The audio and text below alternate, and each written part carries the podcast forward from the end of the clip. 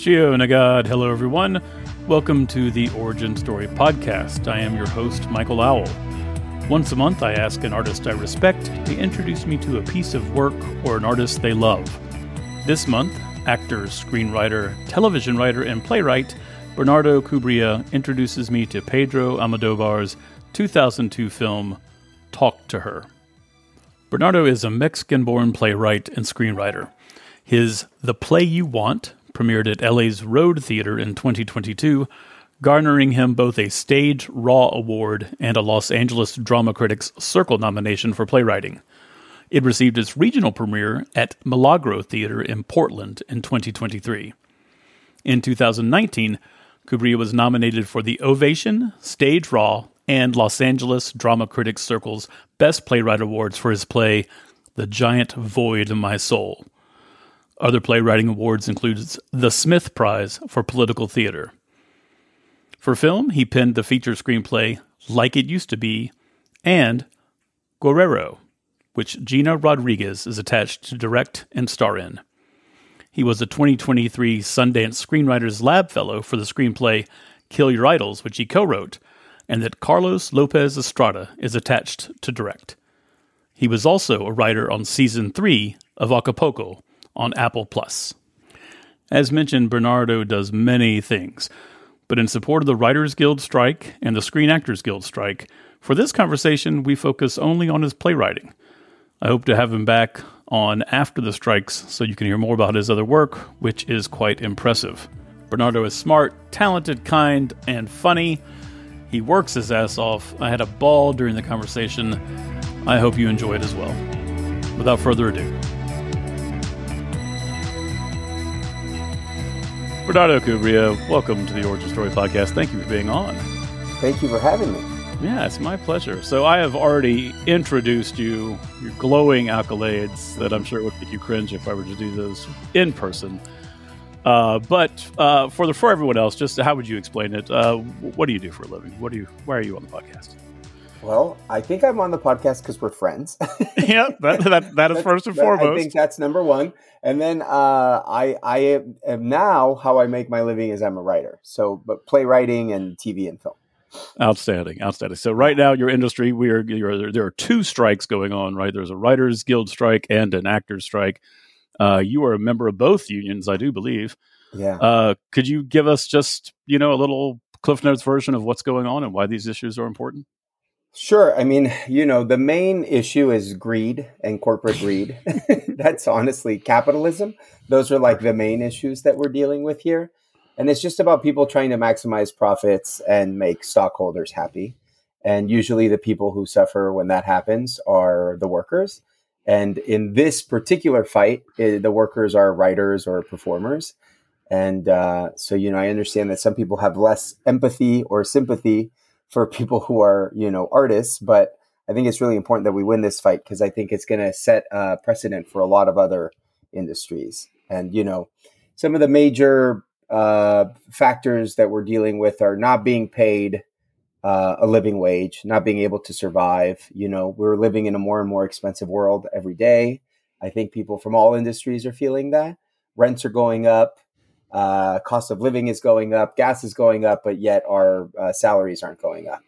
And so we just want to be paid a living wage so that we can, you know, uh, afford to raise families and uh, even pay rent, not even a mortgage. Some people just want to pay rent, you know? Yeah. Um, so that's the main thing. And then there's the, you know, overall fear of AI and what that's going to do. And I do think it's coming and I think it's terrifying. but I think it's coming for lots of jobs all over the world, you know? So, so yeah. Awesome. Thank you for that. And I appreciate that. And so we are going to support that or do what we can. Uh, you know, Bernardo is restricted from, from working right now on a, on a guild project, acting wise and writing wise. And for this podcast today, we're going to concentrate on the playwriting side of things in theater, which is not covered by either one of these unions or uh, strikes. So, uh, with that being said, I want to dive right into what you kind of were just doing here. Uh, and I want to talk about the play, and I want to get this title correct The Hispanic, Latino, Latina, Latinx, Latin Vote. Play. Yes. Is that, is that it? Yeah, that's correct. Because that is an outstanding title. I just got to just go ahead and say that. Um, uh, will you tell me about the origins of this play and kind of what the process is? Uh, a lot of our listeners will not be as very familiar with kind of the inside theater kind of lingo and things, but if you would kind of talk a little bit about that, I think that'd be great.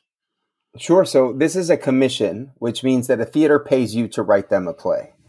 And what happened was, thanks to a friend of mine who works at Florida Studio Theater in Sarasota, uh, Rachel Moulton, who's someone I did a play with 10 years ago in New York, 11 years ago. I, have known her as long as I've known you, you know, one of these old New York theater pals. Uh, she recommended me to this theater. I then pitched three ideas for plays to that theater. And one of them was this one. And they, they seemed to like it and they approved of it. And basically, the, the pitch for this play was that after the 2016 election, my phone started blowing up from non Latino friends sending me links to articles about how 30% of Latinos had voted for Trump and how dare we? We had cost the country. We had sold out the entire country. It was all our fault. And I started getting pretty upset because I thought, well, 60% of white people voted for him. So why is this our fault? why right. are people texting me this? What did I do here? You know, 30% yeah. of an entire population is actually pretty small, you know? Uh, and so I started thinking, why is there an understanding within my own community as well that all of us should have the same opinion? And why should any group of people be a monolith? Why would we ever think that any group of people is a monolith, no matter what that grouping is, right? People who live in Atlanta all don't agree with each other, right? People at a sure. restaurant don't all agree with each other. So why should all Latinos uh, feel and think the same? And uh, and yeah, and then they paid me money, which is very kind and very rare in theater. So I got very lucky there and I'm very grateful for that. And um, and then I started going. I started flying to uh, Sarasota and to Portland, Oregon, to interview Latino voters. And then through those interviews, I then wrote this play that is hopefully a satire on what is a monolith and what is a community and what is identity. You know. Oh wow. Uh, I kind of want to know what the other two pitches were. Were they plays that you'd already written or ideas you, that you had you wanted to write? So honestly, I don't remember what they were. okay. I don't. you know what's funny is I I led with the one that ended that they went with, and I I was really excited about that. And I think the other two were like half-ass ideas that are somewhere on a notebook somewhere. You know. Tell me about interviewing the voters in Portland and Florida. Dude, it's been amazing, life changing for me. It's kind of exposed me to my own prejudices and my mm. own sort of judgments, right? like to be frank, being a uh, Mexican person who grew up in Texas, I have a lot of judgment on like what I would call Miami Cubans, which is like a ridiculous, you know, like all of them are the same. So I was doing the very same thing I was mad at, you know. And I met a lot of Cubans in Sarasota, all who have very differing political opinions. You just realize how dangerous our listening of political podcasts is and how dehumanizing it really is, you know? And I spoke to some really beautiful people who had very empathetic reasons for voting the way that they do, even if they are different from me. And it really blew up my worldview in a lot of ways, you know, uh, that I hope is reflected in the play. But yeah, I mean, you know, you realize like, who the fuck am I to judge a person who was put on a raft when they were six years old, you know, because communism took over their country and now they have a certain political belief. Now, I may still want to change that political belief and alter it and affect it. But, you know, I'm a pretty privileged person in terms of how I came to this country. And I've never been on a raft at six years old and forced to separate from my family. And, you know, it calls it into question when you're looking at a human being in the eyes and actually being told that story rather than reading it in an article on, like, you know, whatever, Twitter, you know? Completely. Yeah. Uh, when you were doing the interviews, had you already had like I guess a scenario in mind writing wise, or did you like kind of do all the kind of the preliminary work first and then go kind of start to write out a story? I knew that I wanted it to be about a professor of Latinx studies that was hired by the political party is what it's called in the play. I love that. And and the political party hires a professor of Latinx studies to basically explain Latinos to them, right? Like help us. Wh- why are we failing, right? Because I think both parties are very interested in understanding the mythical uh, Latino Latinx person, right? And so that I knew I wanted to sort of enter it that way. Uh, but then the interviews actually, I think what they mostly did was change my worldview and change what I thought I wanted the play to say, you know? Mm. Um, and so I hope it's less about politics and more about empathy. and I hope that's what the play is about. Yeah. Well, well, yeah. Anyway. No, okay, continue, please. No, that's it. That's it. I mean, you know, yeah. There's two main narrative uh, timelines, not really timelines, but narrative. Yeah. Um, what do you call it? It's a narrative something. Yeah. Anyways, I don't know. Two, yeah, yeah. There's two main narratives in the play. One involves uh, her, her, new job and working for the party and trying to figure out the uh, the vote, and the other involves uh, her attempts uh, to have a baby. Yeah. Uh, when did that half of the storyline come into your head, or was that always there? And could you talk a little bit about that and how they complemented each other? Yeah, so they were always in my head. I just never knew how they came together until I started writing the thing, you know? But basically, so at that time that I was getting these text messages from friends who were like, How dare the Latinos do this to America, right? Uh, I was also, my wife and I were in the process of trying to have our second kid. And, uh, and that process felt like the most nuanced and human thing I'd ever gone through in my life and the text messages felt like the most two-dimensional version of life. And so i was like how can i make these two things crash into each other in a play to kind of hold them against one another to show people like trying to have a child is such a nuanced difficult thing right? And if that is held up against making everyone from a community talk uh, feel the same way maybe we can kind of like explode and make people think of my community as more nuanced or something, you know? Yeah. But again, like that took me, I, I didn't know how those two storylines would have to do with one another. And to be frank, the first draft, I think it was just two plays, you know? And then thanks to Sean Daniels and this amazing cast that we've been working with in Florida, and then an amazing director and cast in Portland, Oregon, you know, I've started to meld the two stories. I hope, you know, that's that's the goal. So you were just in Florida this past weekend, right? What was going on there, and what part of the process is or was that? So this is the third workshop this play has had, right? Which is insanely uh, lucky and privileged. I mean, as you and I were talking before the interview, the American theater is in like major trouble right now. So the fact that I'm getting any amount of money to develop anything is like incredibly lucky and privileged. But so that's what I had. I had a week to work on a play with an amazing cast, right? So for people who don't know anything about theater, you go into a room, you read the play, people give you feedback, and then you write, you know? So the first night we read the play, I got feedback from the director and the cast. And then that night I stayed up till five in the morning and I did a, a, a full pass on the play, right? Doesn't wow. mean the whole play changed, but it did evolve and change a lot, right? Uh, trying to clarify the stories, these two narratives that you're talking about, and um, and you know just uh, refine, refine, refine. I mean, you're you're a writer, also. You know, like that's basically what you're doing always is just refining, refining, refining, and trying to make uh, what you think is supposed to come across come across, right? Um, and so that was it. And then at the end of the week, we did a reading for 120 people in the theater, which was amazing. Amazing to have that. Uh, well, here's what's cool, man. So they that theater is one of the few that's thriving, and what it is is they are in Sarasota, and most of the people there are retirees, right? So they have time to go to the theater, and so right. Florida Studio Theater, I think, has seven theaters, and they sell out everything.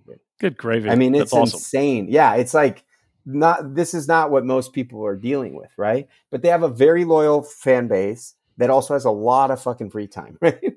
and so these people come out and support, dude, and God bless them, you know? So it was, that was amazing, dude. I mean, again, like, you know, so much of my theater career has been like putting on a play and then texting people, begging them to come, right? Non theater people dreading having to go see a play because that's what it seems like most non theater people think of theater. And so it was amazing, dude. It was amazing to do the reading, have a response, see that some of it seems to be working really well, you know, and have people respond to it positively. Some people didn't like all the F words. some people think the title's weird, you know. Uh, so you know things like that. Uh, but it was cool, and I got some really good feedback that I'm trying to implement now before I forget it all. You know, was there any like major surprises uh, in the process? I mean, I was always really afraid that people not from my community would not care about the play, you know, or be bored by it. I think I have.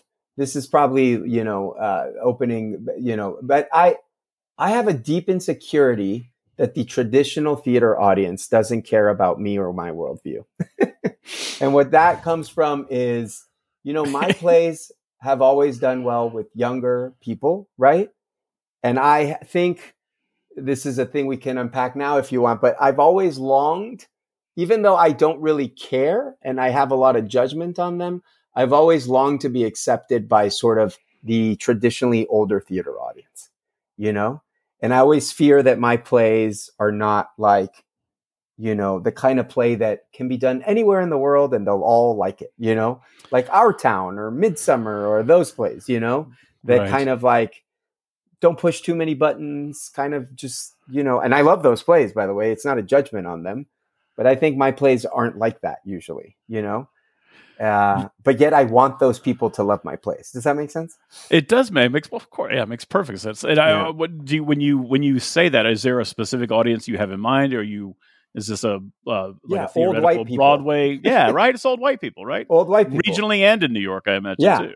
Yeah, everywhere. Yeah, it's it's old white people, even in New York, right? Who who you know we can talk about that also. But the New York theater world, I think, fancies itself different or more important or something. You know, it's all mm-hmm. BS, but you know, at the end of the day, you're doing a play at the public. You know, I got to act in one. You're performing for old white people. I mean, that's you know, that's what it is.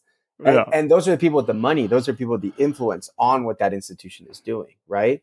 Right. And so there's this weird thing of I want those people to love me, but I also want to be authentic to my humanity and who I am. And melding those two is a very complicated thing that takes a toll on you. That's why I have this gray beard, my friend. yeah. At least you got hair, brother. Yeah. uh, I want to give you the opportunity per every podcast you've recorded to talk a little bit about clowning and because I think that is something that is not understood in the theater world. I mean, in the theater world it is, but not in the normal world, and sure. what that means because I know that's important. And and if there's a through line in in the plays, at least that I've been able to read, you know that aspect of it is is clearly there pretty much in everything that I read uh, to, to some degree. Uh, could yeah. you tell a little bit about your the, the, background in clowning and how that has affected you as a performer and an artist and a writer? Yeah, so when I graduated from theater school, you know, my plan was to move to New York, but one of my best friends, Andrew Hurst, said to me, "Hey, I'm going to go to this Commedia dell'arte school in Italy for three months. You want to come with me?" And I didn't really know what Commedia dell'arte was. I, I didn't know what he meant, but I thought, why not go fucking live in Italy for three months before I go be poor in New York, right? I'll Amen. go be poor in Italy. Well, that'll be fun.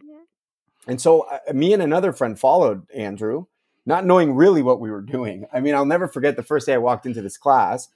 You know, we're standing up and doing like, for people who don't know, commedia is like a very physical, old timey, like 17th century, you know, Italian theater where you wear masks that have penises on them as noses and you have a slapstick in your hand. I mean, it's so crazy.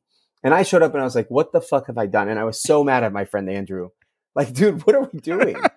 you know, we're like, um, uh, it's like Civil War reenactment or something. It's like, what are we doing here? Nobody cares about this.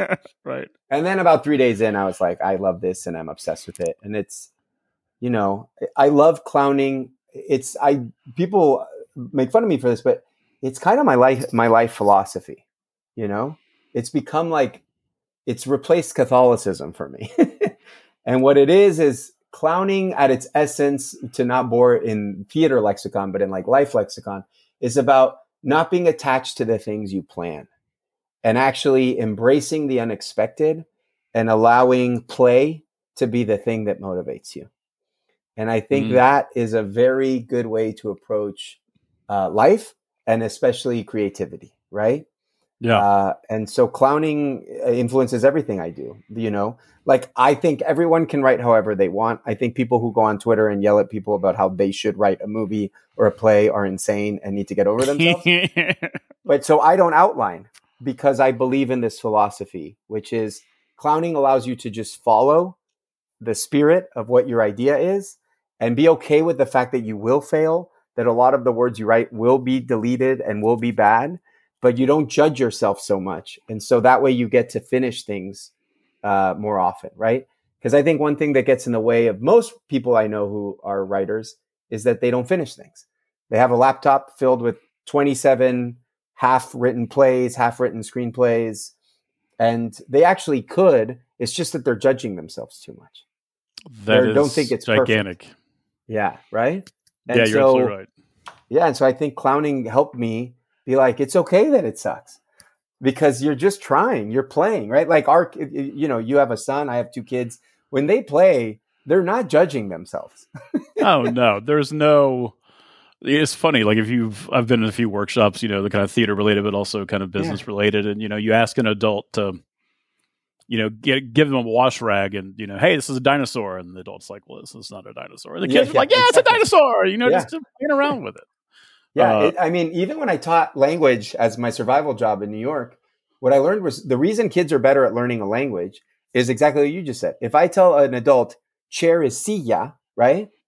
Then an adult's brain is like, what is silla? Is that Latin? Does it is there a French word like that? But in French it's chaise. They've already died. They've never they haven't learned the word, right? Right. And a kid, you're like, this is silla. They're like, cool, silla, next word. You know, they don't have this judgment that's destroying their brain, you know? Yeah. They just roll with it. Yeah, they just uh, do it.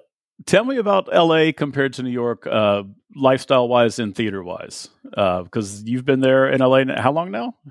Uh, nine years, I think, this Thanksgiving. Yeah. Good gravy. I think so. Yeah, nine years, something like that, which is yeah. crazy.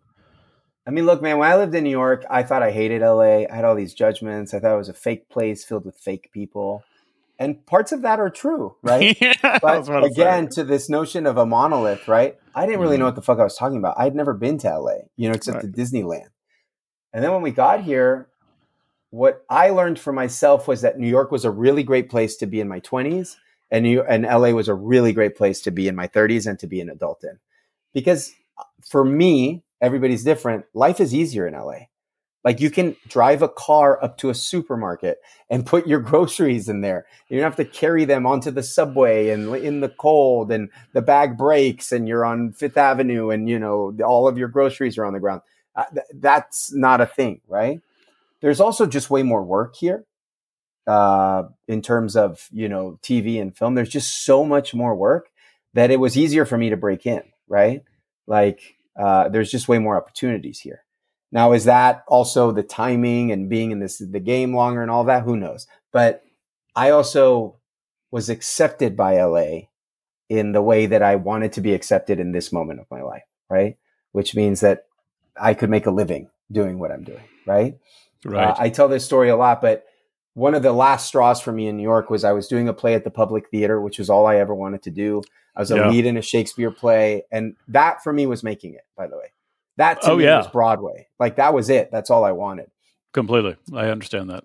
And uh, our friend Bixby Elliott, who you and I were in a theater company with, came hey, to see Bixby. the play one night. And Bixby and I afterward went to the bar at the Public uh, to have a drink, and I ordered two old fashions, and I gave him my card, and my card bounced. And Bixby was very sweet and acted like it didn't even happen and paid for the drinks. And I thought, I'm a lead at a Shakespeare play at the public theater and I can't even afford two drinks. Yeah. And I was like, I, I can't do this anymore. Fuck you know, like I don't want to be 60 and like having four hustle jobs, right? Yeah. Uh, because, you know, a lot of that experience at the public was eye opening to me about what I thought that was and what it was for me, you know? Tell me. Uh, eh, well, uh, you know, I was very grateful to be in the play, and it was amazing. It's part of this thing called the mobile unit, where you take a Shakespeare play to prisons all over uh, New York City, and that was amazing and one of the most fulfilling experiences I've ever had in my life. Right, and it was cool to take the play to prisons, to community centers, and to take it outside of the old white rich theater people that I was performing for. Right. Yeah. But then when we got back to the public, we had been told that, you know, everything that happens at the public that on the road was the most important thing that the public theater does and da da da and don't dumb it down for that audience and you know all audiences are the same which i believe and i thought was great and then when we got back we started getting like strange notes about like making it okay for the rich white people you know, and asking us to change the play. Not from our director, by the way. This was from the institution. Really? The director is amazing. He's one of the people I've learned the most from in my life. And I was like, oh, so you don't think that people at the community centers are the same as the people who come to the play here, right? Yeah. There's a classism there and an elitism that I think is a disease in all of the American theater that I didn't really like and really disappointed me and made the run at the public theater kind of depressing for me. Because the run on the road was like one of the most fulfilling things I'd ever done. And it was really alive and they allowed us to improvise and it was just so like fucking real, you know? And then this felt stuffy and like the New York Times is coming and we must do Shakespeare correct, you know? And uh, again, it wasn't any of the artists involved. right. It was the institution coming down on us out of fear of these people who were coming. Out of and fear. so that exactly. and being underpaid for it and being broke right. Made me go, yeah, I don't think this is what I wanted to do theater for, you know? Yeah. Um, What a so yeah, disappointing, disillusioning experience. It was, but at the same time, I don't want to speak too ill of it because it was an amazing experience. Like all the actors in the play were amazing. Our director Kwame is this amazing genius. I mean, one of the best directors I've ever worked with. You know, I learned so much from him. So it was a really positive experience. And the road again was life changing. That was like one of the coolest things that's ever I've ever experienced. It was just realizing that the institution of the American theater, I don't think it's just it's not the public. It's the whole beast, right? Yeah. At the end of the day, it's so beholden to a kind of uh, elite uh, attendee, right? Uh, sort of not elite. I don't. That word is like misused, but like a kind of classism that I don't think the theater wants to be. And I think that's when theater fails, right? When it's trying to appease a worldview rather than challenge it. Does that Yeah. make sense? It, Yeah. makes it makes perfect sense, and I think it's a problem not just in institutional theaters, but also just the rest of our lives right now. Totally. This is, Totally. this is the battle that's going on right Yeah. now. I think. yeah, and That's it's it it's feels like. basically the battle for these strikes, right? It's like what why why are we uh why are we trying to please the one percent? yeah, You know? because I control not- the goddamn thing. But yeah, that, that's why. yeah, Um, exactly. Well, that's why people are doing it. Uh, yeah. What is crabs in a bucket?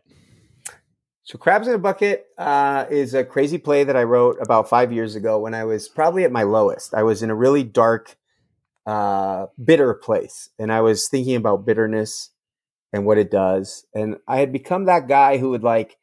I had a couple friends who we would we were both bitter. All of us were very bitter about where our careers were at, and we spent a lot of times at bars talking about people we had worked with, people who were more successful than us, and talking shit and we were just talking a lot of shit, way too much shit, you know? And that play's not even good. I couldn't even enjoy theater anymore. I was just in a really dark place.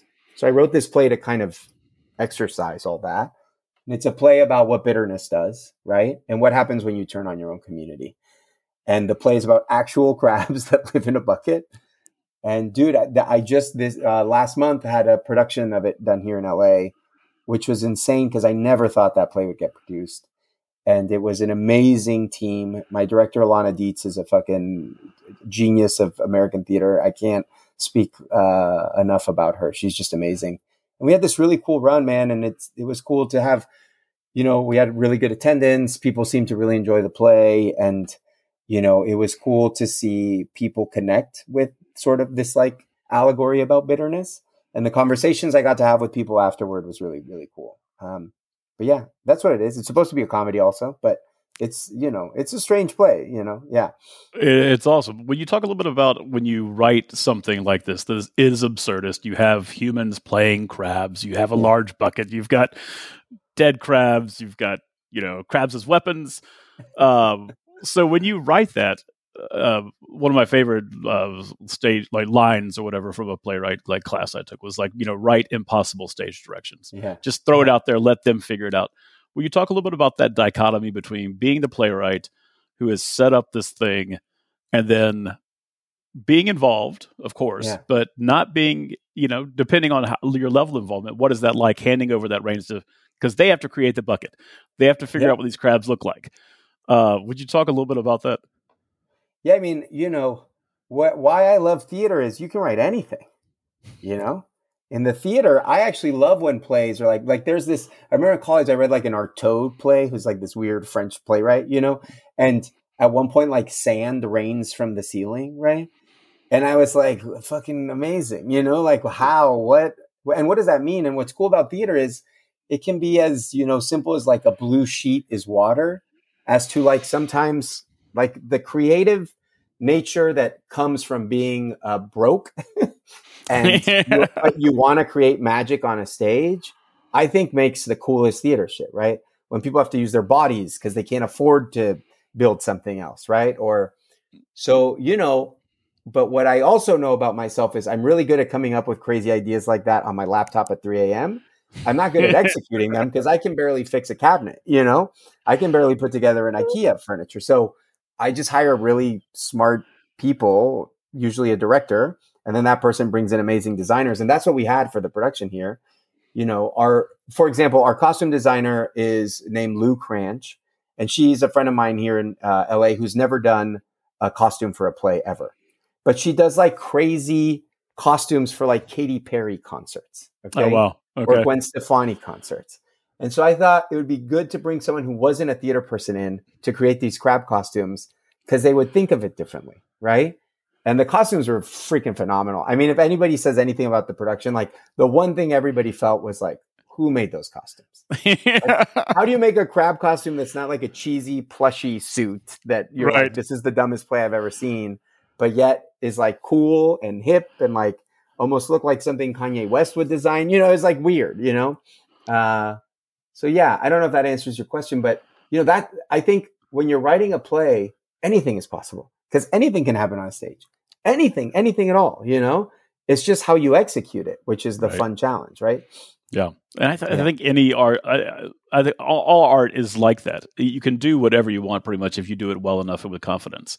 Yeah, like the totally. people that say things have to be a certain way. Um, I just, yeah. you know, don't think that's true.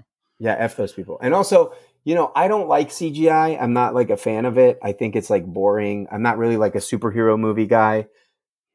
You know, I love movies that like you know what's funny? I've been watching like uh, all these '90s movies with my son, and I rewatched Honey, I Shrunk the Kids. Right? Yeah. Does it hold and up? Like, well, what's amazing is like they built a giant cereal bowl, right? Like nowadays, that movie would be all CGI.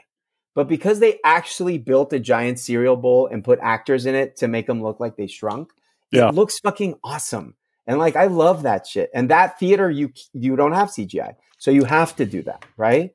yeah. and it makes uh, the artistry so cool because you're not like faking it you're actually building these things you know right and i miss that i, I you know I, I hope that that comes back in film too you know yeah me too yeah. uh and we, we will get in the, next uh, little segment. We'll talk about some uh, yeah, some yeah, practical or, or, or CGI. Or I'm not sure how they did.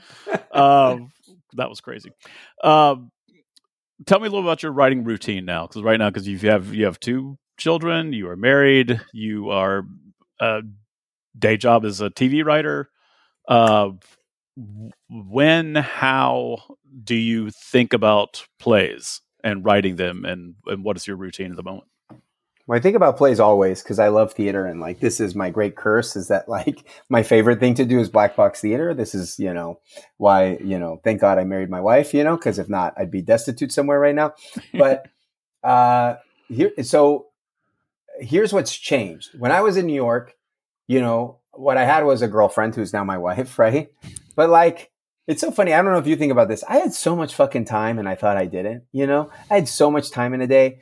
And I had this romantic notion that writers write at from midnight to 5 a.m. with a cocktail and a cigarette, right? And neon sign yeah. flashing in the window. Yeah. And so I was like, that's how I wrote my first plays, right? Yeah. And it all had to come from pain. And it was this thing. And then you have kids and you grow up and you're like, dude, you have from 10 to 12 to write today. That's it. And so you can't wait to get inspired. And that's the biggest change. But that actually, I think, is the best thing that happens because then you just write every day and you're exercising your muscle.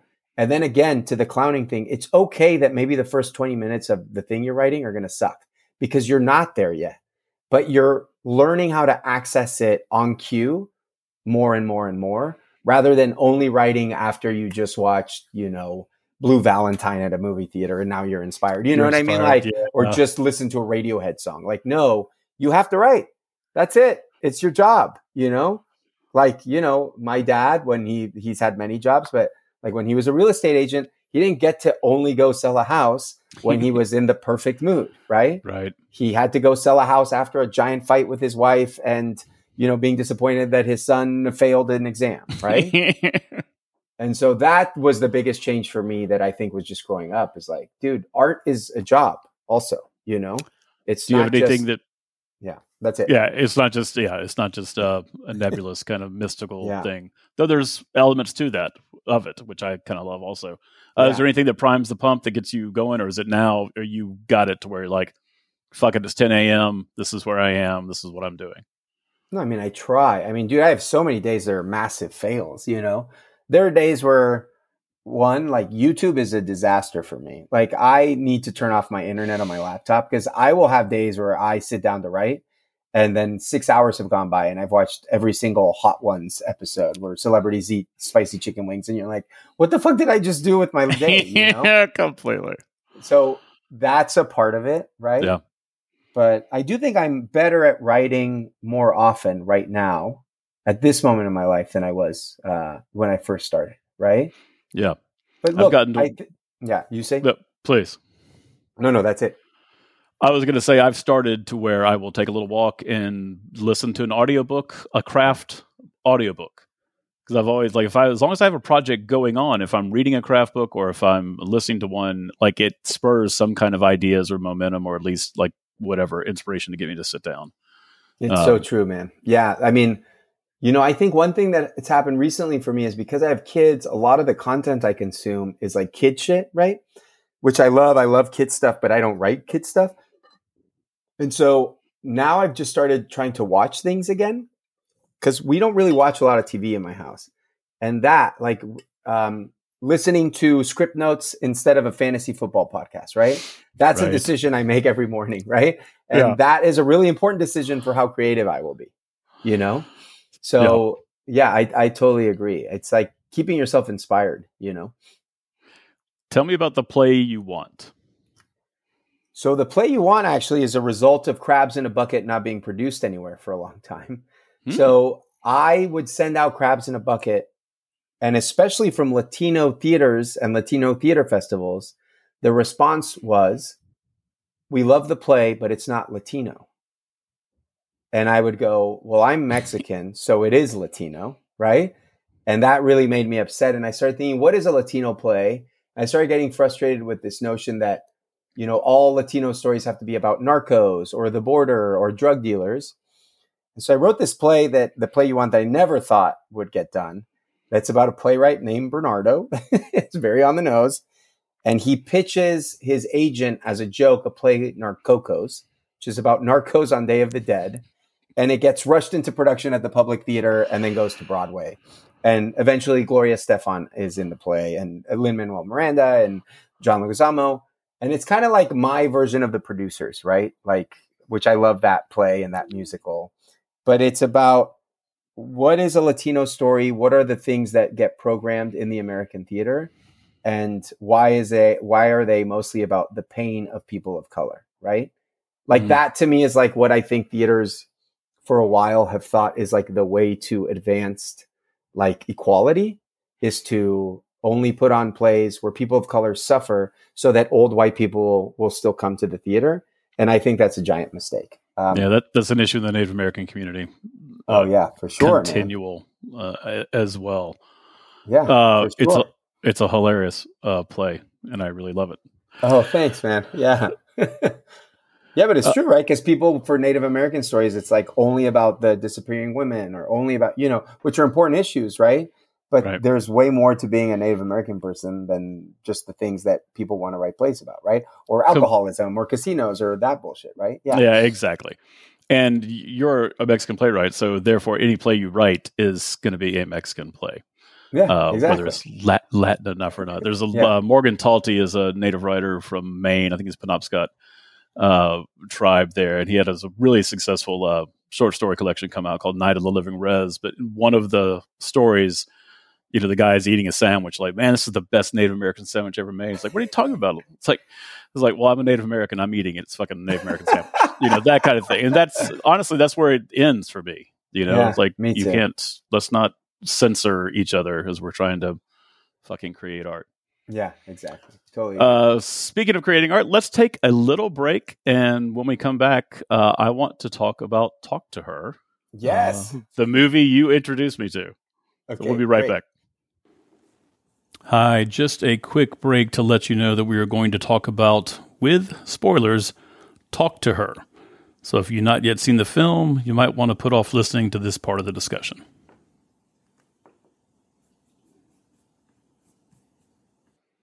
Bernardo Cubría, you introduced me to a movie called Talk to Her by Pedro Almo- Almodóvar. Almodóvar. I do it again. Alm- Uh, Almodóvar. Yeah, Almodóvar. Yeah. Almodóvar, thank you very much. Uh, how did you find the writer director and this movie in particular? So, you know, I saw this movie randomly with my family in Mexico at a movie theater in Mexico. Uh, you know, Almodóvar was a famous director, but to be frank, when I saw it, I think I was 19 or whatever I was. I had just started theater school, and my mom took me to go see this movie by a famous uh, Spanish director who I had never seen his his work. And I just remember being so blown away in that movie theater. I mean, just truly one of those life changing works of art. And I just thought, oh my God, I didn't know film could be this or do this, look like this, you know, because so much of his stuff is the way his films look, you know. And I was just blown away, so moved. And it's still, it's, you know, easily one of my favorite pieces of art ever made, you know. Yeah, so he was a guy who I had heard of Yeah. and knew that I should have been watching and Sure. do the- you know and I would just you know if somebody brought him up on one of his movies I, I'm sure I would be silent smile try Yeah. to give off the energy of I know who you're talking about but like Yeah, no yeah, you, you tell me about it uh, so I was really really happy uh, to have an excuse which this whole podcast was what it is yeah. uh, to reach out and watch the movie which I and I also loved it uh, what makes it special for you there's a it's the emotion of it you know? It's so emotional. I, I don't know how to say it but i just feel it. And it's a you know if you think about what the story is really about like if i just pitched it to you i don't think i would care you know? Like you know uh two men deal with women that are in a coma that they're in love with two strangers meet and then they connect you know? Like i don't really know what that's about you know? But it's him it's execution. I mean it just proves that every idea that the sort of one sentence idea of a story is really not that important. So much of it is about the execution. And the acting in this movie is fucking insanely good. The music uh and also the risks he takes right like uh you know there's a moment where someone goes to see a silent film and a man walks into a woman's vagina right and why is that in the movie? Uh, you know, I think it's clear to me why it's in the movie, but it's really moving. There's a scene where, for no reason at all, he has this famous Brazilian singer who I love, Caetano Veloso, sing Cucurrucucu Paloma, right? For no reason. It literally has nothing, you know, if you were just to follow Save the Cat, they wouldn't, they tell you to cut it, right? But it's so Completely. emotional. Yeah. so that's i want to talk a little bit about that uh, there are so many moments where i thought to myself like this does not serve the story when you're examining it from like a beat sheet type thing or a save the cat type thing like hell the opening image of the dance the Café Müller dance thing which goes on a long time Yeah. and it's gorgeous and it's just but like it's not necessary Yeah. but it is it's the execution and then you know you see that they're both there and they're meeting randomly but that could have been done so much quicker So you know if they fun. wanted to but it's part of the texture that he adds that he adds in which is i just i kind of Yeah. love that another um it's like it helps it takes it, it takes time like it's it's slow it's assured it knows the story it's telling when uh when he when he goes to visit uh in the prison Oh my you know God. he goes up to one window and they're like no it's it's it's over there Yeah. and so then he goes up to the other place and then like he can't really hear so she has to get on the phone like there's none Yeah. of that's necessary None of but it. it's Yeah. all the thing that makes it gorgeous and compelling and and it it's like all the frills but it doesn't Yeah. feel frilly No, totally. I yeah, I mean, look, to talk about like AI and algorithm is going to infect story, right? And uh, every movie is going to be like pooped out by Save the Cat, right? And by the way, I think Save the Cat is a deeply important book. I think structure is really important, but it's so interesting how the things I most connect with are things that break rules, right? right because they know the rules and then they break them. And Almodóvar cares about feeling. He doesn't give a fuck about making sure that at the midpoint there's a, you know, he doesn't he doesn't care about that stuff. I mean, maybe he does and maybe he would say in an interview, "Oh, I really care about that stuff." But however he approaches that, what seems to me to lead his films and why I love them so much are the emotion of the people, you know? And they uh, allow me to empathize and to feel and to feel stronger than I do watching most things, you know? Uh, and I think it is because he allows you to listen to this beautiful singer sing a song for a minute, you know? He's like, yeah, we're going to fucking do that. And it doesn't feel masturbatory, too. That's what is really important to me about what Almodóvar does is a lot of these sort of art house filmmakers, I think can be very masturbatory because it feels like they're telling you if you don't get it, you're not smart enough. Mhm. And Almodóvar never does any of that. He's not like better than you. He's not telling you he's smarter than you, right? He actually is like just bearing his soul to you, you know? right Uh, and so, yeah, I connect so strongly with that movie, you know? Yeah. And he's he's doing this but he's also not leaving the audience stranded No. like there he uses the titles Yeah. which are which not only place us kind of in time and he does some fun stuff with uh, timeline for his narrative Yeah. but also kind of lets us know like what section of the kind of story that we're we're going to talk about and i think it also affects the ending of like how you can interpret the ending is the, the fact that he uses the titles um, yeah. And also the voiceover, right? He uses voiceover so beautifully in that movie, you know? what trying to trying to remember when oh yeah because like one character will be telling a Yeah. story to the other Yeah. then we'll kind of see it Yeah. Uh-huh. that was uh yeah let's talk about some of the interesting choices like that uh, the one surprised me uh when roberto is that his name let's no marco jesus christ when marco is uh uh talking uh to the his dancer lover whose name i'm forgetting right now Yeah. also and my notes are bad uh he's telling her about the woman that broke his heart Yeah. and so we have his f- face in the frame like on the left hand side and then on Yeah. the right hand side we see Uh-huh. like you know his ex-lover leaving the tent because of the Yeah. tent uh, because of the snake in the tent and you see that thing like that's again that's a choice and that's money like that's Yeah. a whole that's a whole location a whole Yeah. shoot that's a whole naked actress like there's Yeah, a yeah, lot yeah. of shit ton going on there Yeah. and he it was worth it and um i don't know i love the fact that they that he does does things like that Yeah, it's it's a risk, right? And that's the thing. It's a what what people I think misunderstand, especially in LA, the people who give you money to write things, right? Is people want people to break form and rules. They actually want that. They like it.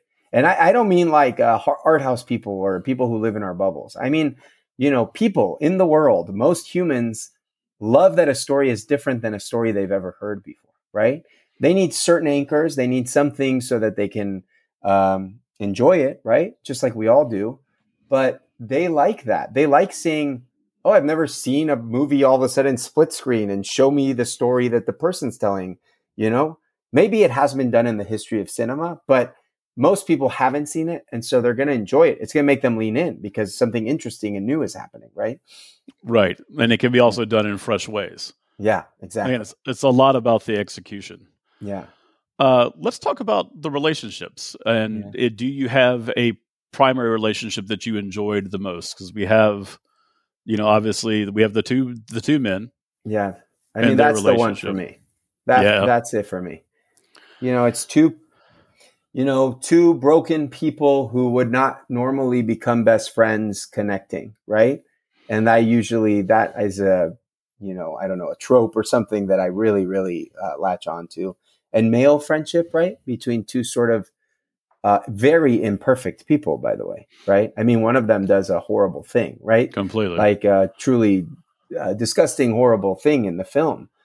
But you know, I think Almodóvar is interested in people who are not perfect, who are imperfect, right? And that friendship between those two men is really, really beautiful because they're both lonely. They're both sad. They're both uh, lamenting the woman that they love, right?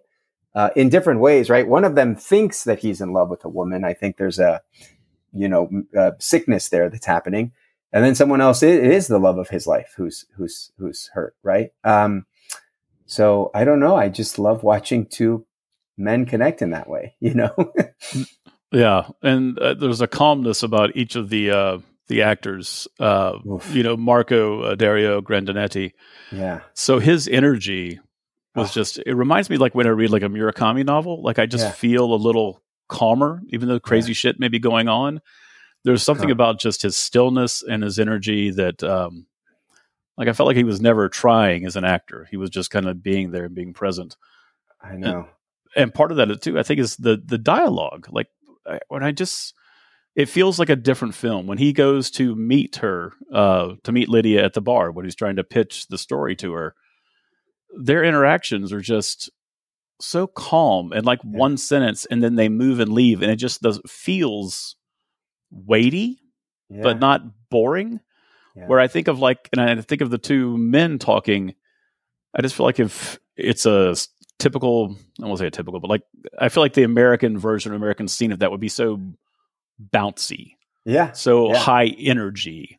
Yeah. And there's just a nice weight to it. Uh, yeah. One of the relationships that I was fascinated by was with uh, El Nino and Marco, the two men who are, you know, in a relationship with Lydia, the yeah. the bullfighter. Yeah.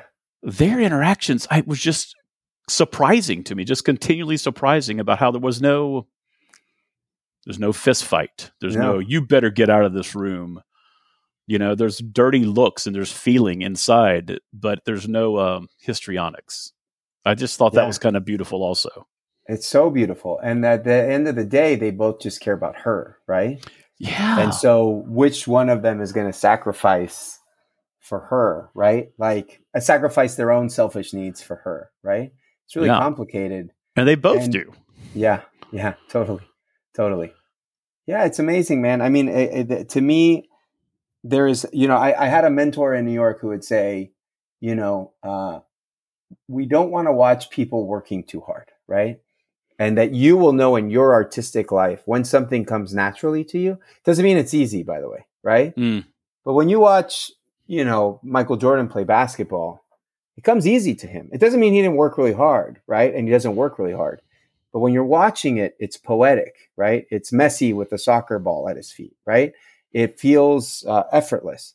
And that's what all these artists in this movie seem to be doing, right? It's Almodóvar directing a film. It seems to be uh, natural. He's not pushing for it. He he it just happens, you know, because I think it's coming from such a real, real place. You know, yeah. he's not trying. You know, I think a lot of art house stuff that I don't connect to is people telling me how smart they are and trying to be trying weird. to impress you. Yeah, trying to be weird, right? Like I'll say this. I mean, who am I to say this? But you know, a lot of times in a Christopher Nolan movie, I feel like he's telling me how much smarter he is than me, and so I don't mm. like it. I go, I'm out.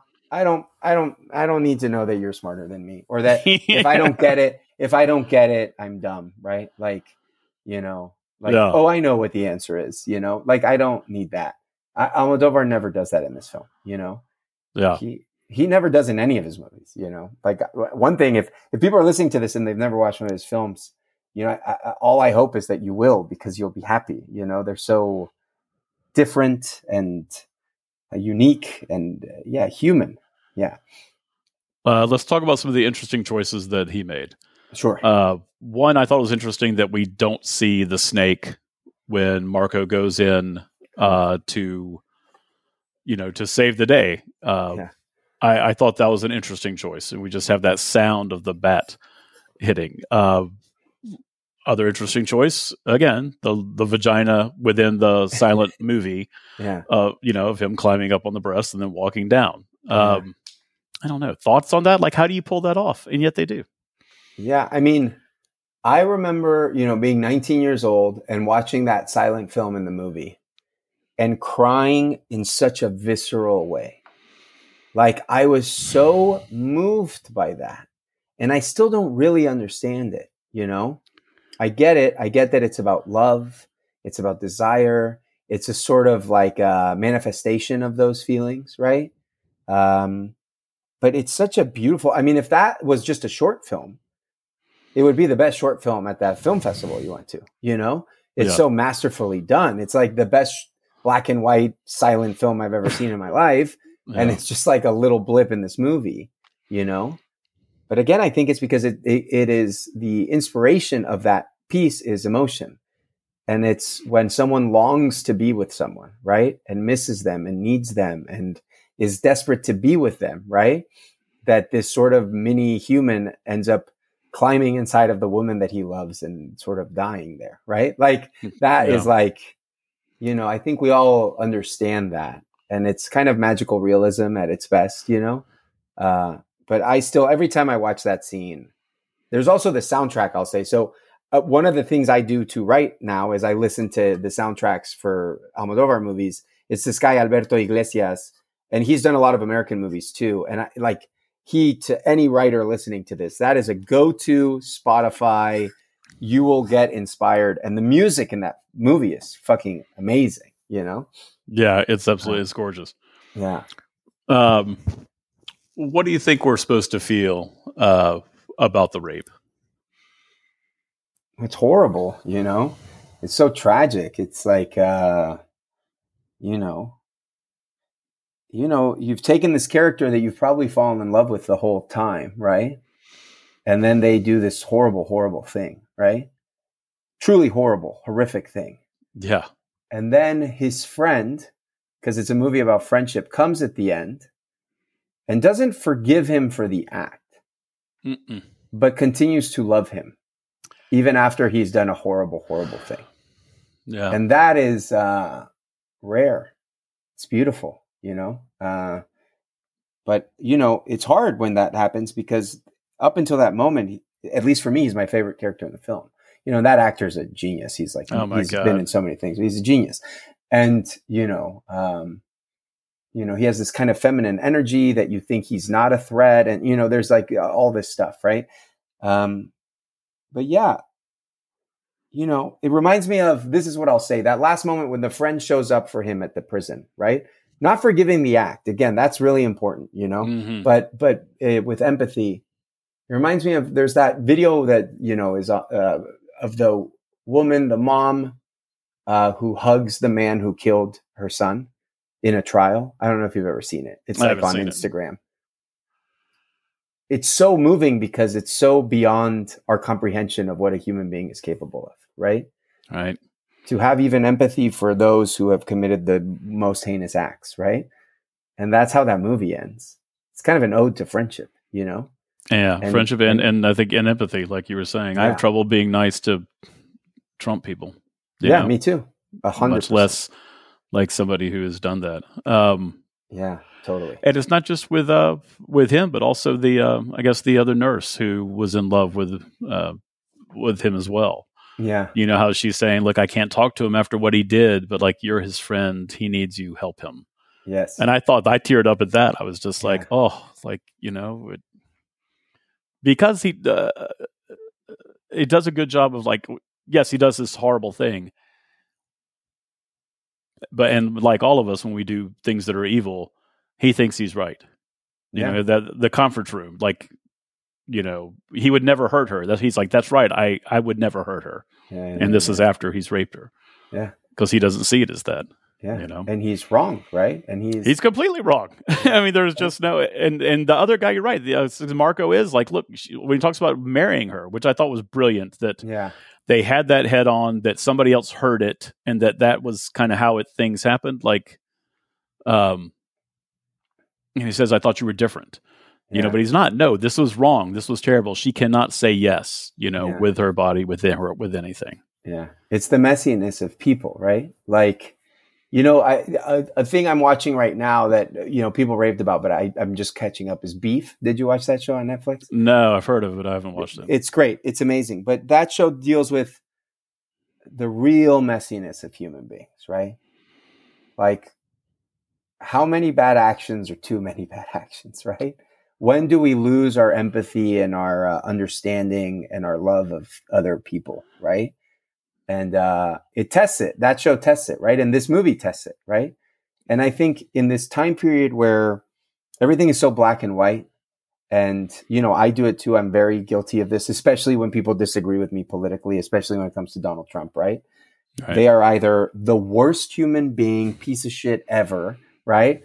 Or they're right and they're good and they're just. And that's not humans, right? So yeah. that's another great thing about this film is it it challenges your your point of view on that. I think the audience is, or at least it does mine, right? Yeah, and, no. Yeah. I think that's that's got to be part of why of why they made it. Yeah, yeah, yeah. It's so beautiful. Yeah. Uh, if I were to continue on my journey, uh, what should I do next from him? Oof. Well, so all about my mother is kind of the masterpiece that I think won him the Oscar, or I think Talk to Her won him an Oscar too for screenplay. Yeah, he got the screenplay Oscar yeah. for, for this. Uh, but Talk to Her is the masterpiece, and I think that's. I mean, uh, uh, All About My Mother is amazing, right? Uh, but there's a movie he made. Uh, what the hell is it called? It's with Antonio Banderas. It came out uh, like five years ago. The The song from the soundtrack is uh, Salvador Sumergido. Uh, I'll look it up right now. Uh, I'm gonna. I'm. I'm just gonna IMDb him right now for all of us. Uh, and and I'll just go through this list and I'll just tell you which ones I think are like must watches. But that sounds perfect. Okay, I'm gonna go through his oeuvre. I haven't seen all of them. Okay, okay. So here's the ones I recommend. So all about my mother is like you have to watch that. That's like you know the masterpiece. Okay. Okay. Then I would watch uh, Pain and Glory that came out uh, in 2019 with Antonio Banderas. It is like if you've ever thought Antonio Banderas is not a good actor, you watch this movie and you will forever have your opinion changed. It's like a masterful performance. And that movie's amazing. It's like three separate movies, but he somehow ties the emotion of all three. And there's a scene where Antonio Banderas is reunited with a lover from 20 years before. It's one of the most moving scenes. It's like on YouTube. People love this scene so much. It's just like uh, one of those. It's nice. a masterclass. You're just like, ah, and you can. The acting is just out of control. So these two gay men who haven't seen each other in 20 years and they're still in love with each other. And it's, it's just, I can talk about it for hours. Um, I will say, uh, Tie Me Up, Tie Me Down is an amazing, amazing film. It has possibly one of the sexiest scenes in the history of cinema. I, I can't recommend that movie enough. Uh, uh, that movie enough. So that's the thing about Almodóvar is his movies are sexy. You know. Oh, sensual as hell. Even yeah. again, even while he's even when uh, so he's massaging her inner thigh with the yeah. dad there, yeah. and not doing it in a particularly sensual way, but it's still sensual. And then, of course, some other moments were incredibly sensual, yeah, uh, and disturbing at the same time. Yeah, uh, he's, Peg- sexy, man. Yeah, like it's really, you know, I mean, you know, one one of the movies, uh, it, which is called Volver, which is amazing. Penelope Cruz is amazing in that, but that movie is kind of like an ode to her. You know, it's like so sexy. It's like kind of like a love letter to just her and her entire person. You know. Oh, that's um, cool. Yeah. Peggy tells a story when she was at college in the Spanish lab watching uh, Tie Me Up, Tie Me Down, like, you know, with like 30 people all around her, yeah. you know, just like, you know, blushing. Yeah, yeah, yeah, yeah, I haven't seen the movie, but I understand enough of it to, to get why that would not be great. Oh, yeah, it's not a movie you want to watch with your parents. You know, you don't want to be, or like the first time you meet your in laws, you don't want to go watch an Almodóvar movie with him, you know? Right. Uh, but it's funny, right. a friend of mine was saying this recently. Uh, she was saying how movies aren't sexy anymore, right? That there's something about this is her theory. I don't know that I agree with it, but that Let's it's it. so easy to access sex online, right? That like sex is less prevalent in film in a way that is artistic and beautiful and sort of titillating and exciting, right? And what I would argue to her, I said, well, I said, well, not Almodóvar. like you know, in in Pain and Glory, it's one of the most beautiful gay love scenes you'll ever see in your life, right? Uh, in Tie Me Up, Tie Me Down, it's a straight couple, but it doesn't matter in his movies. It's just about the emotion, and it is. It's it's it's sensual. It's beautiful. You know. Yeah. Yeah. That's interesting. I'm going to start. Yeah. I'm going to think about that as I'm yeah. as I'm watching some movies here. Yeah. Um, anything else you've been watching or loving lately? As long as you're giving us recommendations. Yeah, sure. Uh, How to with John Wilson on HBO. Have you seen this? I've I seen it, but I haven't watched it. Okay, so I love this show. It's so weird. It's a guy talking to you, and he films hours and hours of New York City, and then he does these kind of like documentary editorials on certain subjects. Like the one that wasn't this latest episode, but the week before is called How to Watch Sports. And he's like this kind of nerdy, weird, quirky guy, and he tries to learn to like sports. And it leads him to a vacuum cleaner convention of people who collect vacuum cleaners. And I can't explain more to you because that doesn't make sense. But at the end of the episode, my wife and I were bawling, like bawling. Yeah. no And shit. It's quirky. It's funny. It's produced by Nathan Fielder, who I love also. But it's again, it, you, there's just nothing else like it. Like Yeah. there is no other show like How to with John Wilson. And you know, especially right now when we're fighting AI, I think I'm really leaning into things that are like anti AI. Right. like- Legitimately weird human weird shit. Yeah, creativity wins. How to with John Wilson, creativity wins. I'm a Virgo by Boots Riley, who's a rapper, a filmmaker who I love. Uh, his show on Amazon is wild. It's insane. Some of it doesn't even work for me, but I love it so much because it's a risk. And again, it's like it's a major middle finger to AI, you know? Yeah. It's it's it's so human, you know, because it's so crazy. Yeah. It's great. Absolutely. I love it. yeah. Uh, Bernardo, thank you for your time. I really appreciate you being here. Will you come Thank back man. after the strike's over and we can talk some TV and film shit? Sure, of course. I'm always happy to talk to you. I, you know, this is just an excuse to catch up with a friend. So yeah, let's do it. Uh, that's what most podcasts are until they're not. exactly, exactly. Yeah. All right. Thanks again for being here. Where can people find you online if they want to see your work? Talk to me. So if you want to read my plays, that you can go on New Play Exchange, which is a website. All my plays are up on there. Please read them, produce them if you want. You know, that would be fun. Um, and then uh, uh, my on Instagram, which is the one I'm probably most active on, I'm Pinche Cubria because I have an uncle named Bernardo Cubría who took that name. So you can find me at Pinche Cubria or Bernardo Cubría on Facebook. I'm not on Twitter anymore. Elon Musk made me run for the hills. Uh, but yeah, that's where you can find me. Awesome. Thank you very much for being on the show. And thank you for introducing me to talk to her. I really Of appreciate it. course. Thank you. Hey, everyone. I hope you enjoyed that. I know I did. Bernardo's a great guy, right? And uh, thank you for listening. I, I hope you noticed that this one was under four hours. So, you know, we're trending in the right direction. Thank you also for putting up with my uh, Motobar, Almodóvar pronunciations, uh, which I've now heard both uh, pronunciations uh, done. And also that I found him, I found a YouTube clip of him on uh, one of those British talk shows. And everybody was saying it wrong too. So I think he's pretty forgiving with it. So hopefully you'll be forgiving with me as well. Uh, at any rate, I hope you enjoyed it. I hope you will check out uh, Talk to Her, and I hope you'll check out the rest of his movies. I know I plan to.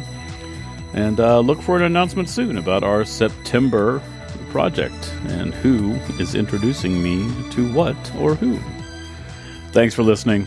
I hope you have a great rest of the month, and we will see you soon. Until we meet again. Dana Dagahoy.